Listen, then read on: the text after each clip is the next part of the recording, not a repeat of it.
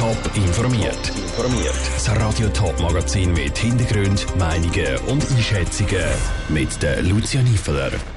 Welche Konsequenzen Bekingen und Schlaten aus dem Hochwasser letzten Sommer ziehen und was sich für eine Stimmbeteiligung für die Wahlen zur Winterthur abzeichnet, das sind zwei von den Themen im Top informiert.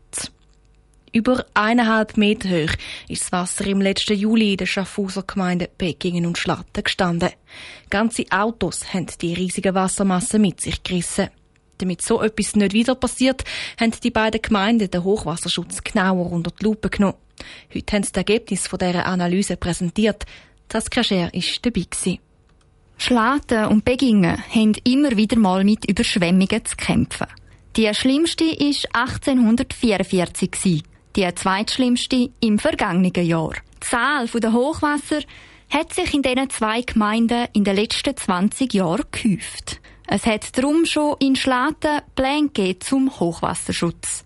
Die haben aber nach dem Ereignis vom letzten Sommer nochmal überarbeitet werden müssen, sagt der Gemeindepräsident von Schlaten, der Urs Fischer. Die Konsequenzen sind dass man gesagt hat, man muss Objektschutz machen, wo machbar, das sofort machen. Man muss die Bachmauersanierung mit dem Hochwasserschutz, der geplant war, nochmal schnell überdenken und dann so schnell wie möglich anfangen. Und es braucht flankierend zusätzliche Massnahmen. Nach dem gewaltigen Hochwasser sind die Ereignisse zuerst mal analysiert worden. Besonders überrascht dabei habe die Menge vom Wasser, das durch die Dörfer geflossen ist. Darum müssen wir hier auch noch mal ein paar Anpassungen in den Berechnungen machen, sagt der Jürg Schultes, Abteilungsleiter Gewässer vom Tiefbau Schaffhausen. Dass wir über Bücher müssen mit den bisherigen Annahmen, wie gross so Ereignis werden. Man tut ja auch mit diesen Massnahmen, die verwendet man für die Dimensionierung von Schutzmaßnahmen, dass die Zahlen wahrscheinlich nicht stimmen, dass wir von mehr Wasser ausgehen müssen, als wir bisher angenommen haben, dass die Dimensionierung dann von diesen Baumaßnahmen wahrscheinlich eben grösser wird. Aufgrund von dem Bericht wird jetzt ein Ingenieursbüro eine Studie machen, um herauszufinden, mit welchen Massnahmen die Dörfer am besten geschützt werden können. Für den Jürg Schultes ist jetzt aber schon klar, wie so ein Hochwasser in Zukunft verhindert werden soll. Mit guten Schutzmaßnahmen, wo man permanente Schutzbauwerke bauen tut. Also wo man wirklich etwas baut, wo jederzeit, auch Nacht am 12 Uhr, morgen am 3 Uhr, der Pfingsten, verhebt und es nicht noch grosse Alarmierung braucht. Solche Baumaßnahmen könnten beispielsweise höhere Mauern oder Rückhaltebecken sein der Beitrag von Saskia Scher. Die Studie sollte dann in neun Monaten abgeschlossen sein. Dann wird es auch frühestens bauliche Massnahmen für einen besseren Hochwasserschutz zu Beckingen und zu Schlatten geben. Am 13. Februar ist nicht nur Abstimmungssonntag, sondern auch noch gerade Wahlsonntag. Winterthur wählt dabei einen neuen Stadtrat und ein neues Parlament.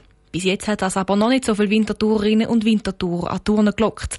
Wie hoch oder eben tief die Stimmbeteiligung zehn Tage vor den Wahlen ist und was die Stadt noch erwartet, im Beitrag von Janik Köhn.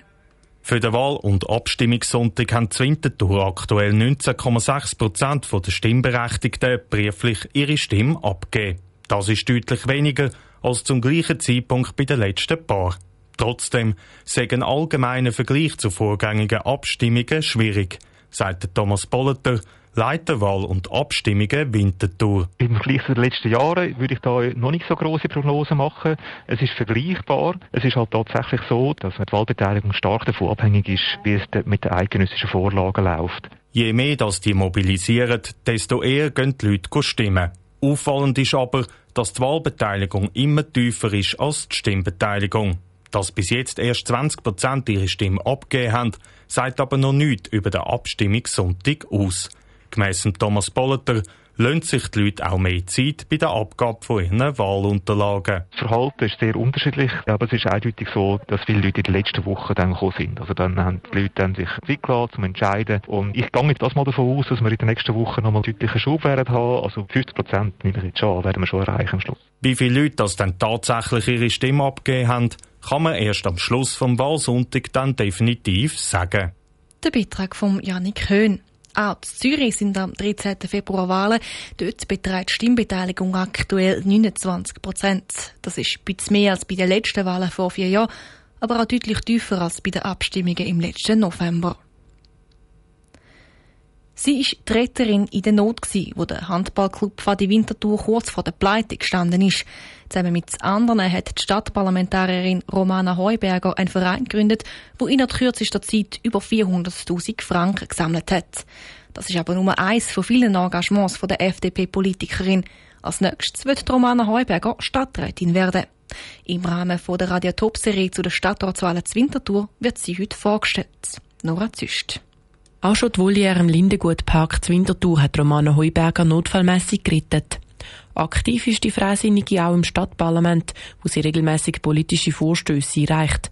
Jetzt bräuchte es bürgerliche Kräfte im Stadtrat, sagt Romana Heuberger. Ich stehe mit beiden Füßen auf dem Boden der wirtschaftlichen Realität, bin mich gewöhnt, Aufgaben auch so anzupacken, dass man es am Schluss realisieren kann. Und ich glaube, da können wir einen wichtigen Akzent setzen. Als Inhaberin von einem Wirtschafts- und Kommunikationsberatungsunternehmen will sie dafür sorgen, dass die Verwaltung effizienter wird. Und die 51-Jährige will die Stadt als Wirtschaftsstandort stärken. Ich will mich dafür einsetzen, dass wir mehr Freiheiten in Winterthur bekommen und dass sich die Winterthurerinnen und Winterthurer, aber auch die Unternehmen so können entwickeln, wie sie es planen und dass wir da eine Willkommenskultur haben, auch für neue Unternehmen, damit wir mehr Arbeitsplätze in Winterthur schaffen können. Auch gegen die Einführung von Tempo 30 auf Hauptverkehrsachsen würde sie sich als Stadträtin einsetzen. Ihre Vision von Winterthur in der Zukunft würde sie so beschreiben. Es ist Winterthur von einem Miteinander, lösungsorientiert und offen in einem schönen Grünraum und mit einer vielfältigen Kultur- und Sportangebot.